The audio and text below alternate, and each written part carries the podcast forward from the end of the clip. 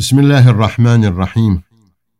الحمد لله رب العالمين والصلاة والسلام على سيد الأنبياء وخاتم المرسلين وعلى آل بيته الطيبين الطاهرين ولعنة الله على أعدائهم أجمعين إلى يوم الدين.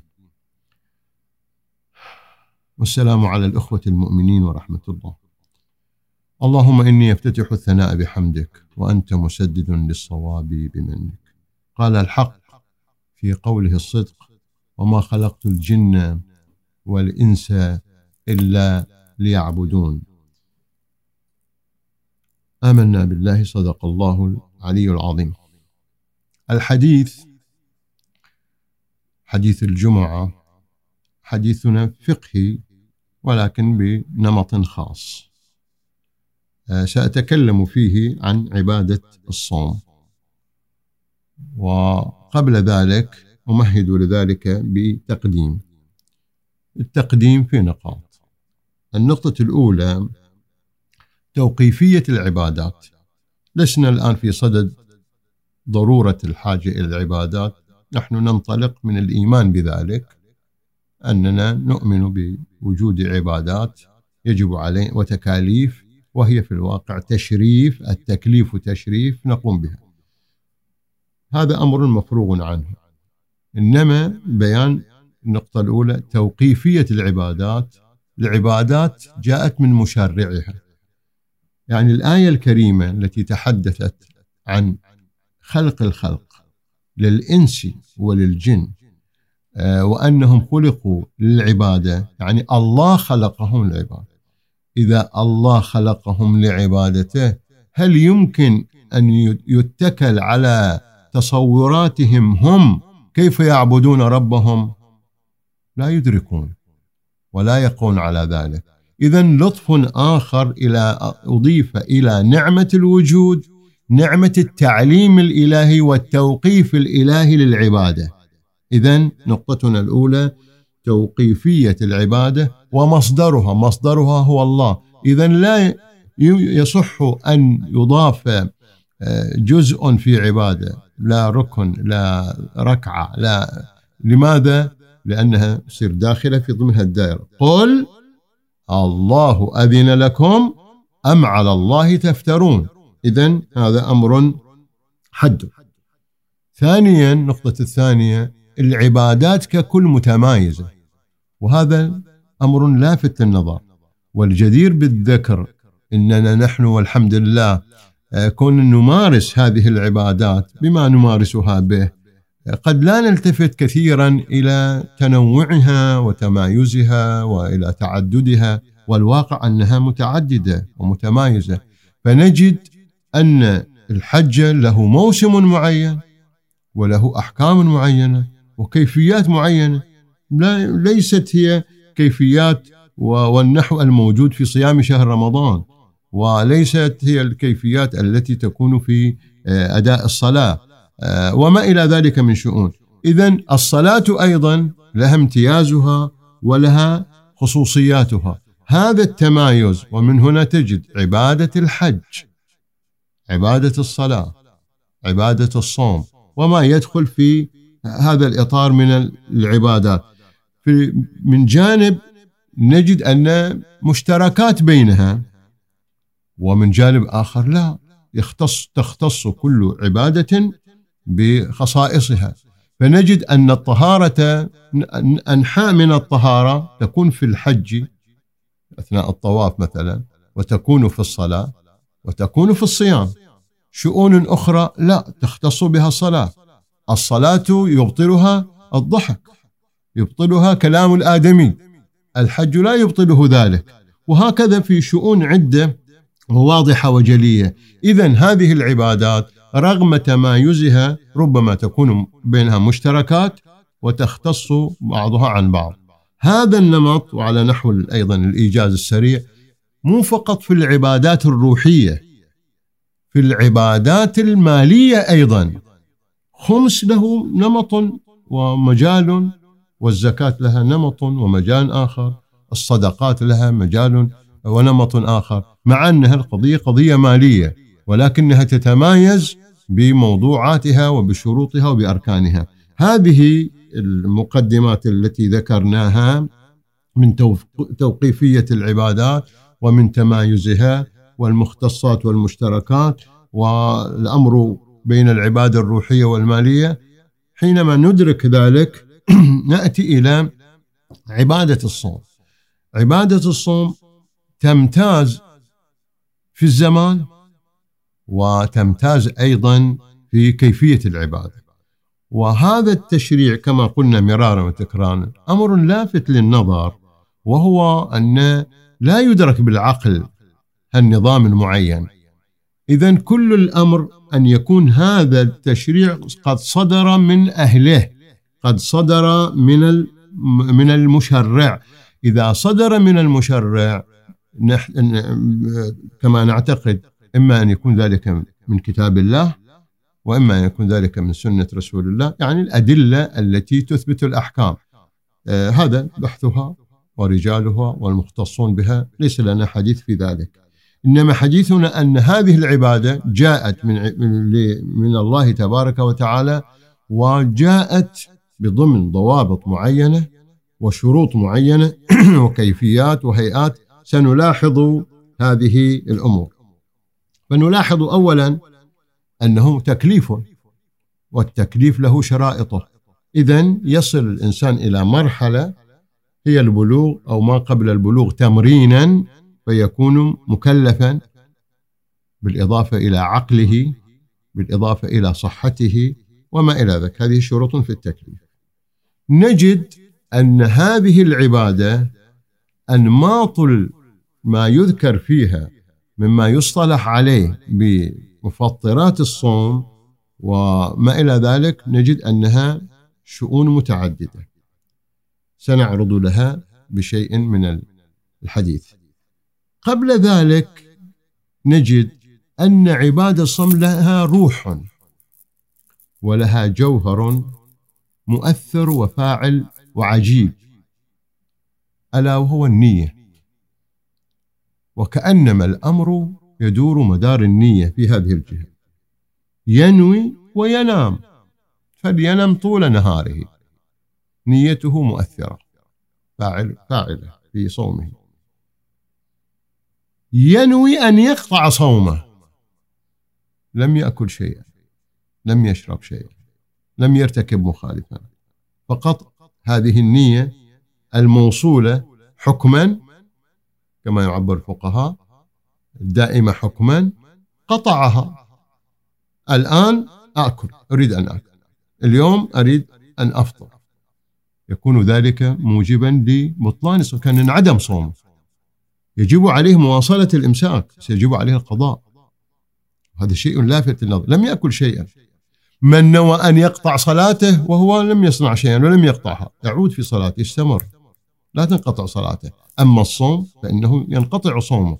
إذا النية الأمر لها فاعلية ولها دور ولها تأثير عجيب وكأنما هي روح العمل. هذه النية قوام فيما يتعلق بالصوم. فقط للتنبيه محين بعض الناس يسألوا أو يأخذ مو مسألة يقول أنا طاخة في مخه. السمك حمصة ربيان يقول أفع لو ما أنا صايم كأن أدق بها الحين. هذا ما يخالف. تمني رأس مال المفلسين إن شاء الله ورا كم ساعة جوع ودق جموع. هذا ما يخالف. لا حديثنا في من يريد أن يقطع صومه. يعزم على إتيان مفطر كما سيأتي حديثنا. يعزم على الإتيان ولم يأتي به. يعني بمعنى يلا ده أنا بكذب على الله.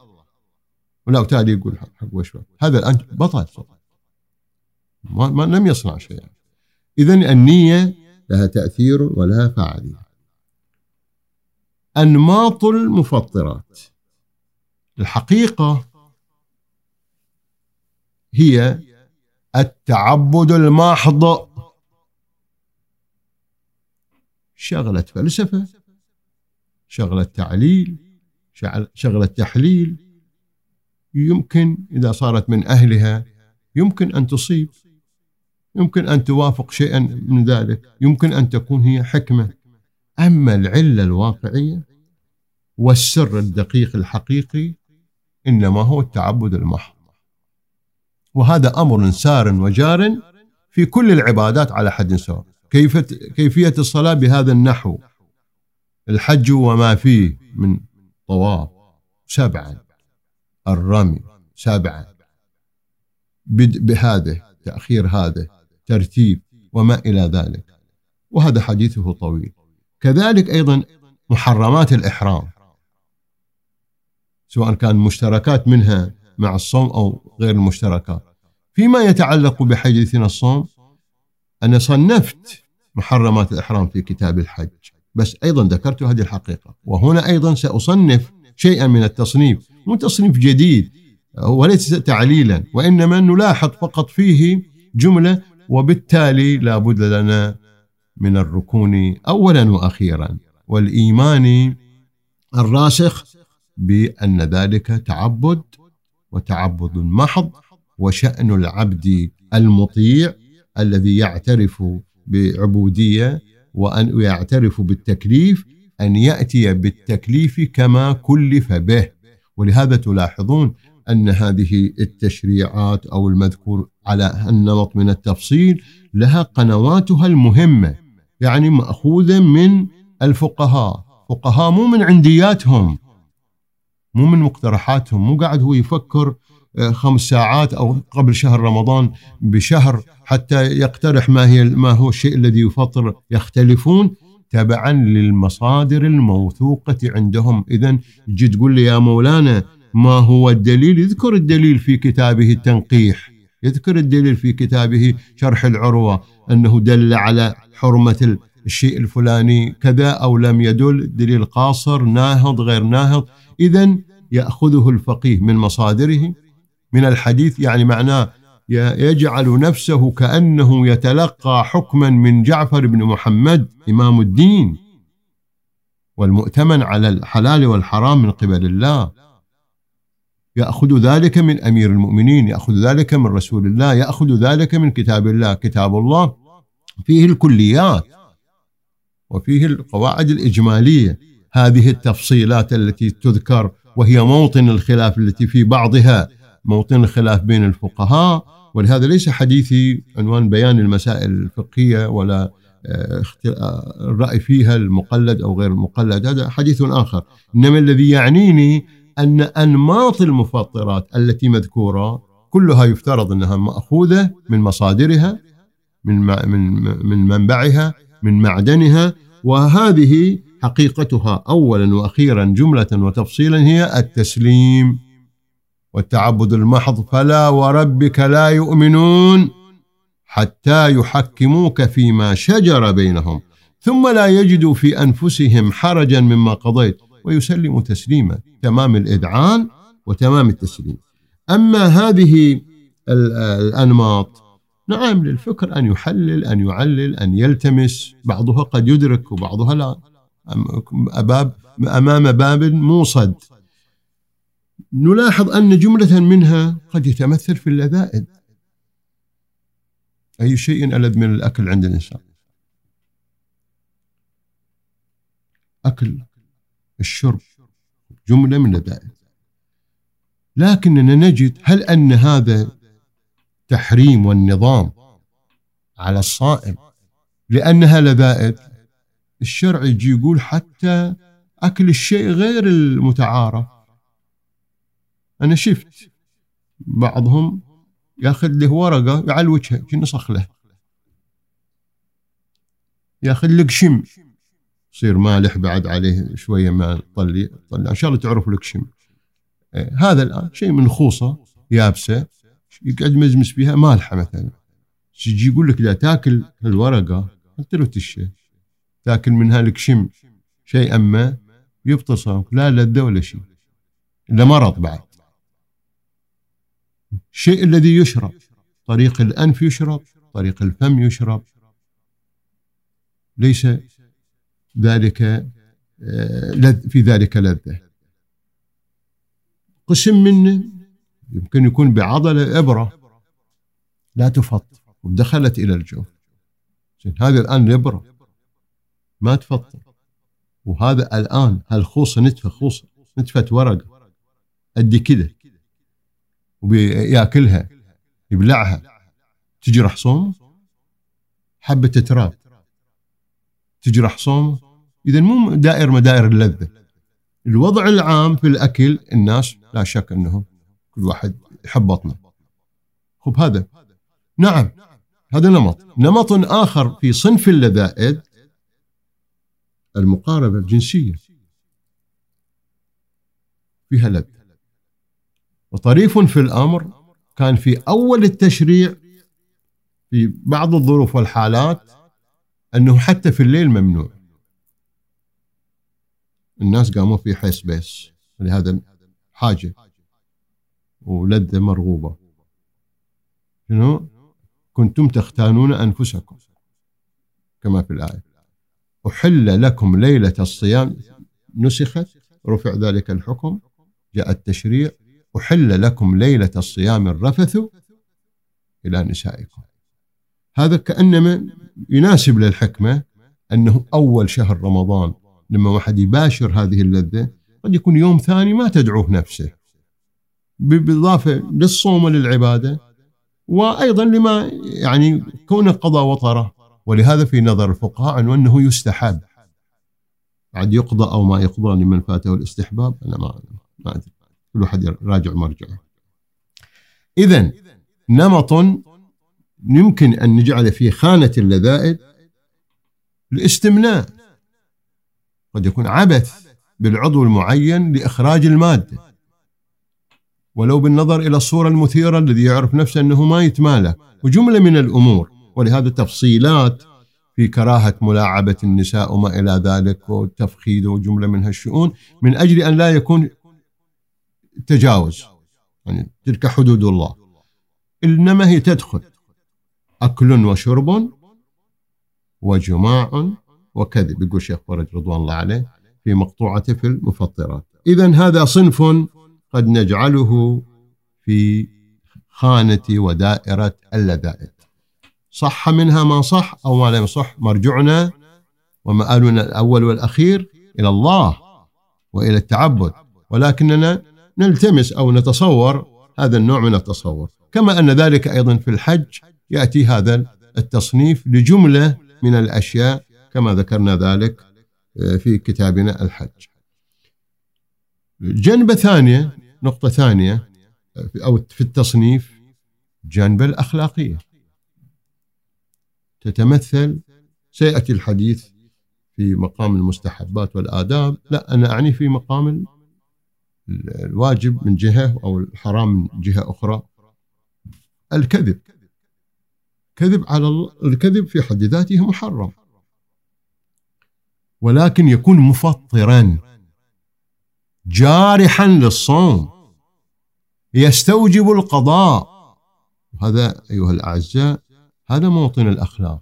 يعني شلون أنت الآن عبادة صلاتك لما واحد عز الله الحضور يحدث أو يتناول طعام تبطل. تبطل صلاته. لما يأكل طعام في شهر رمضان ملتفتا يبطل صومه. كذلك أيضا هنا لما يكذب يبطل صومه. جنبة أخلاقية. نص الفقهاء كذب على الله وعلى رسوله وعلى الأئمة الكرام على الزهراء على الأئمة على تفاوت في الاحتياط أو في أنه فتوى. في هذا المجال نلتفت الكذب على الله يعني تخبر عن الله بحكم أو بآية أو والواقع أنه ليس كذلك. ليس منه والحمد لله ليس منه الخطأ في القرآن. أنك تجي تقول الله قال هالشكل يعني بالخطأ الذي أنا ذكرته أو تلوته في الآية. لا هذا اشتباه الإنسان لكن ليس مبطل نعم هنا من أضاف من العلماء كما في الجمل من الاستفتاءات الكذب على الفقيه إذا كان يتعلق بالحكم الشرعي أنه أفتى بكذا وكذا وهو ليس بكذلك يكون كذبا على الله وعلى رسوله يصير من باب الإلحاق. فإذا يصير سعة الدائرة في موضوع الكذب على الله وعلى رسوله. إذا هي جنبة أخلاقية يفيد فيها الإنسان ولهذا جملة من الوعاظ والعلماء رغم حفظهم سواء كان للآيات أو للروايات يقرؤونها من ظهر كتاب من أجل الضبط والدقة. وعلى كل حال حتى لو لم يقرأها من ظهر كتاب لو أخطأ زاد أو نقص لم يكن متعمدا ولا قاصدا للزيادة والنقصان حتى يكون كاذبا. إذا هي جنبة أخلاقية فيما يتعلق بعالم المفطرات في عالم المحرمات. النقطة الثالثة أو الجنبة الأخرى يتجلى فيها تمام التعب. يعني يمكن نعنونها. شنو نعنونها؟ نعنونها بالطهارة المعنوية. الطهارة المعنوية. معنى الطهارة المعنوية؟ يعني الآن علمنا من مذاق الشرع الشريف أن حدث الجنابة أن حدث أن الحي أن الجنابة أن الحيض أن النفاس يسمى حدث ويسمى حدث أكبر. وأن هذا الحدث لا يزيله لا يزيل آثاره لا يستبيح به الصلاة لا يس يعني هو في تلك الحالة على الحدث لا يستبيح به الطواف لا يستبيح به دخول المسجد. إذا هو على حدث. هذا الحدث لا يرتفع إلا بماذا؟ إلا بالغسل. إذا هذا الغسل يستوجب طهارة معنوية. ولهذا من الطريف أيها الأخوة المؤمنين لو تأملنا عالم المستحبات وعالم الأحكام ثري جدا بالمعارف لما تقرأ دعاء في أثناء الغسل عند الاغتسال لما تقرأ دعاء عند الوضوء تشوف قرن ذلك بعنوان الطهارة. هالطهارة دي طهارة معنوية. ومن هنا لا يجوز تعمد البقاء على الحدث حتى يطلع الفجر وتفصيلات ذلك كثيرة كثيرة جدا ومهمة. إلى حد أنه لو لم يمكن إلا التيمم يتيمم الإنسان. إذا لم يمكنه إلا ويظل مستيقظا حتى يطلع الفجر حتى يصح بذلك صومه. وإلا يكون يجوع عليه القضاء عليه الكفارة. شنو مسوي هو؟ الآن كون الآن على جنابه ولهذا يصير تفصيلات يجوز له المقاربة مع ضيق الوقت مع عدم حصول الماء وما إلى ذلك في ساعة الوقت. تفصيلات تذكر في محلها ومجالها الفقهي. إذا هذا النمط تمايز على حدث مس الميت لا لا لا, لا يضر. آه إنما هذه التفصيلات بحيث أن عليه المبادرة عليها المبادرة إلى أن تغتسل غسل النفاس أو غسل الحيض وتفاصيل فيما يتعلق بالاستحاضة في قسمها الكبرى وما إلى ذلك. إذا جانب قد نعتبره يتعلق إن وفقنا في أن نصفه أو نصنفه أنه عنوان طهارة معنوية وإلا المرجع الأول والأخير كما قلنا إلى التعبد وإلى أنه هذه هي الحقيقة آه، تكمن وتتمثل في التعبد المحض. صنف آخر نجد أنه لافت للنظر مفطر الاحتقان بالماء كأنما أكو بعض المفطرات من فوق وبعض المفطرات من تحت. بالماء بالسائل تحقيق الغرض بين السائل والمائع ما يوجب أن يكون بين السائل والجامد ما يوجب أن يكون الجامد مفطرا. الحقنة بالجامد لا تفطر. حقنة بالمائع تفطر. شنو تفطر كونها مثلا دخلت للجو هذا مو شراب مو غذاء. تفيد ما تفيد الله العالم.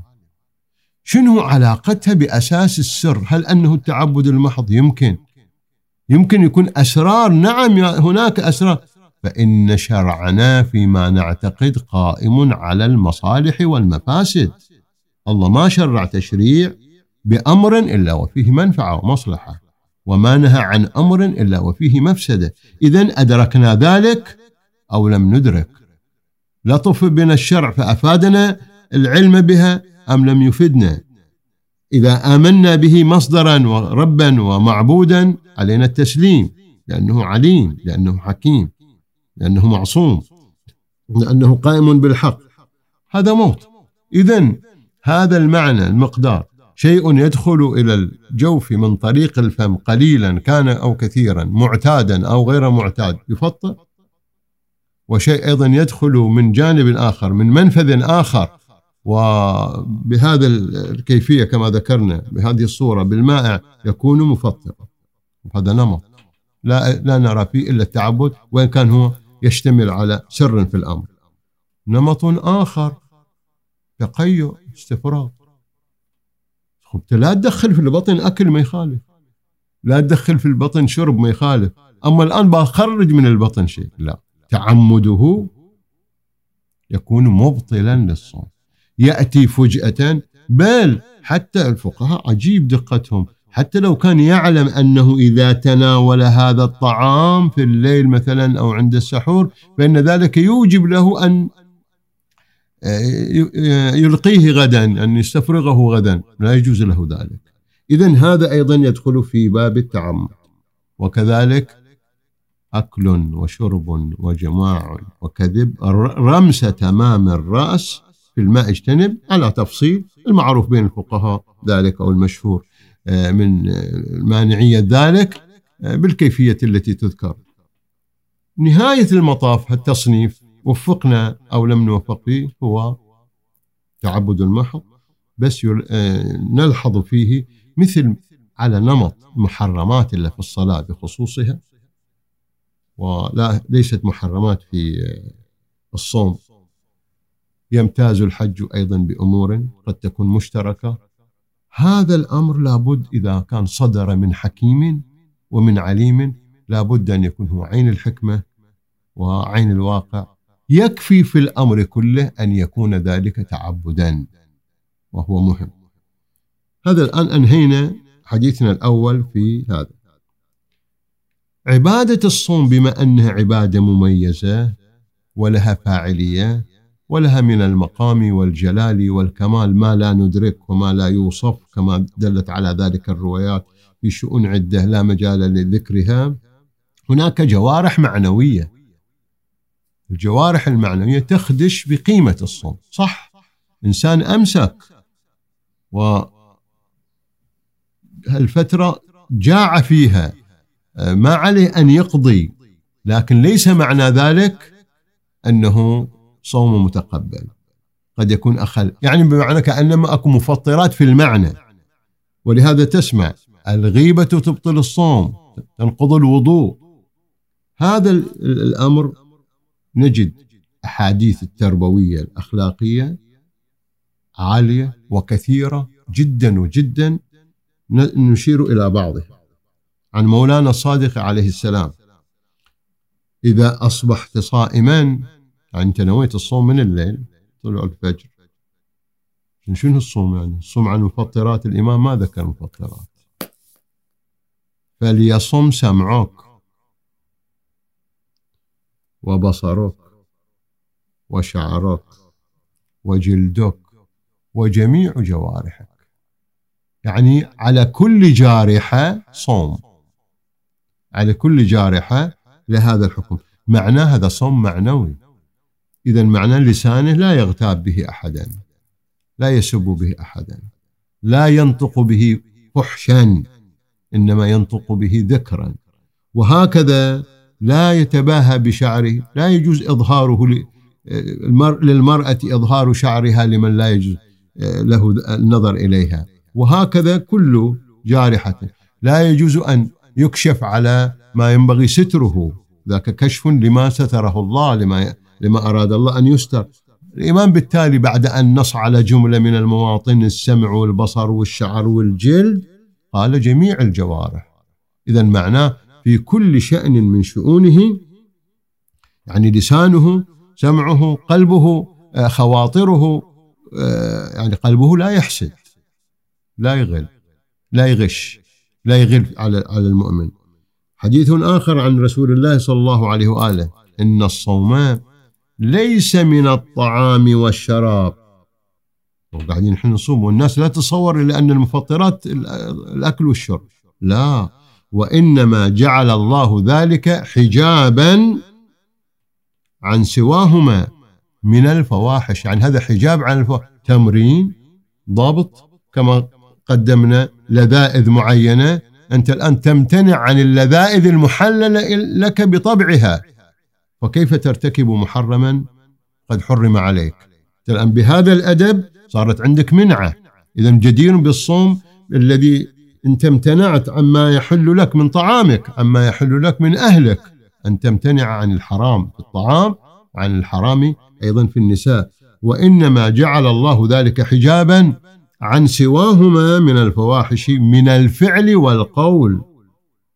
شيء لافت النظر. من الفعل والقول. ثم قال صلى الله عليه وآله ما أقل الصوم وأكثر الجوع. إذا معنى العبادات تحتاج إلى وعي وتحتاج إلى فهم وتحتاج إلى ثقافة وتحتاج إلى استيعاب وتحتاج إلى التزام. يعني بالإضافة للمعرفة دي كلها ومن هنا الثقافة الدينية والثقافة الأخلاقية لها أثرها ولها دورها. أن يكون واحد شهر رمضان فرصة لصلة الرحم. فرصة لإعادة العلاقات. فرصة فرصة للتجاوز عن عن عن الآخرين. أنت مثل ما تحب الله يعفو عنك اعفو عن غيره مثل ما تحب الناس أيضا يغفروا لك ذنبك اغفر أيضا لهم آه، ذنبهم الذي جنوا في حقك. إذا نحو من التكامل عجيب ومهم ولافت للنظر وجعل ذلك مقرون بالعبادة وأنه من من الجوارح المعنوية ومن آداب الصوم وفي الحديث في ذلك كثير وكثير. يقول مولانا أمير المؤمنين عليه السلام فيما روي عنه من حديث حبذ حديث طويل من جملته نهاية المطاف مقارنة مقارنة بين الصوم وبين النوم من شخص إلى آخر. حبذا نوم الأكياس صائم وهو كيس أقرأ. أكياس جمع كيس. مو الأكياس جمع كيس. وين كان بعض الناس يحصش إنه بندلة تتن مو بس كيس بعد يعني. يعني ولا الصوم يفيد فيه ولا ولا يأثر في شيء. على كل حال أو جنية آه، تعيش أبو 100 كيلو هذا فيها كثيرين. حبذا نوم الأكياس يعني الكيسين. لهم أهل التقوى أهل الإيمان. وإفطارهم هذول صائمون هذول بما أنهم أكياس بما أنهم ملتزمون بما أنهم مؤدبون بآداب الله اذا صومهم نعمة الصوم إفطارهم نعمة الافطار نهاية حديثنا نسأل الله أن يجعلنا ممن يستمع القول فيتبع أحسنه. هذا الحديث الشريف الطريف واقعا وأنا دائما آه، يعني أرتاح إلى هذا الحديث. وأود من كل أحد أن يحفظه ويحفظ نظائره دع المراء وأذى الخادم. وليكن عليك وقار الصائم هدر ودندر وعي وجدال يورث العداوة والبغضاء هذا لغو. وهذا فضول. هالشهر فليكن لسانك لهج بذكر الله وبتلاوة آياته وبالدعوات الصالحات. اللهم اجعل لساني لساني بحبك شنو؟ لهجة. وقلبي جعل قلبي بحبك متيمة واجعل لساني بذكرك لهجة. ينبغي هاك دع المراء. هذا الخادم سواء كانت الخادم أو لا المخدومة الزوجة. شيء مهم. والآن أخشى الحديث يطول على الإخوان وإلا أيضا مهم. مو الآن شهر رمضان مجلى إلى هالغضب الكامن بسبب التدخين بسبب غيره بسبب الصوم بسبب أي شيء. تعال هذا أفجر هذا البركان أفجر على المرأة. يروح يدخل المطوة يترنقش منه ومنه. ليش سويت كذا؟ ليش سويت؟ خصوصا هالأيام الماضيه هالمصيبة الشيطان الأعظم كورونا الأكشر. زين قاعد في البيت وش عنده؟ ما عندش إلا شبقه مرتين دع المراء وأذى الخادم. فوق هذا كله لا عليك سمت يصير. عليك هدي هذا الهدي هذا انعكاس لصلاة الليل انعكاس لدعاء الافتتاح انعكاس لدعاء السحر. انعكاس للصوم انعكاس للالتزام. إذا ما يتعلق بغيبة بنميمة بسباب بفحش وما إلى ذلك كل ذلك تجتنب. هذا وهي أضعاف موضوع الأكل والشرب والمفطرات والجوارح في تفصيل في تصنيفها. إذا ما يتعلق بجنبة الأخلاق جنبة عظيمة وجنبة كبيرة وجنبة فاعلة ومؤثرة واجتماعية وروحية وإنسانية وهذا هو دين الله. ولو كان من عند غير الله لوجدوا فيه اختلافا كثيرا. نحمد الله سبحانه وتعالى أن وفقنا وأن بلغنا صيام هذا الشهر الذي نرجو من كرمه وفضله أن يتقبله بأحسن القبول. اللهم صل على محمد وعلى محمد. واجعلنا اللهم في هذا الشهر الشريف من عتقائك من جهنم وطلقائك من النار. وسعداء خلقك بمغفرتك ورضوانك يا كريم. والحمد لله رب العالمين. وصلى الله على محمد وعلى بيته الطيبين الطاهرين. والسلام على الأخوة المؤمنين ورحمة الله. ونسألكم الدعاء وندعو لكم إن شاء الله.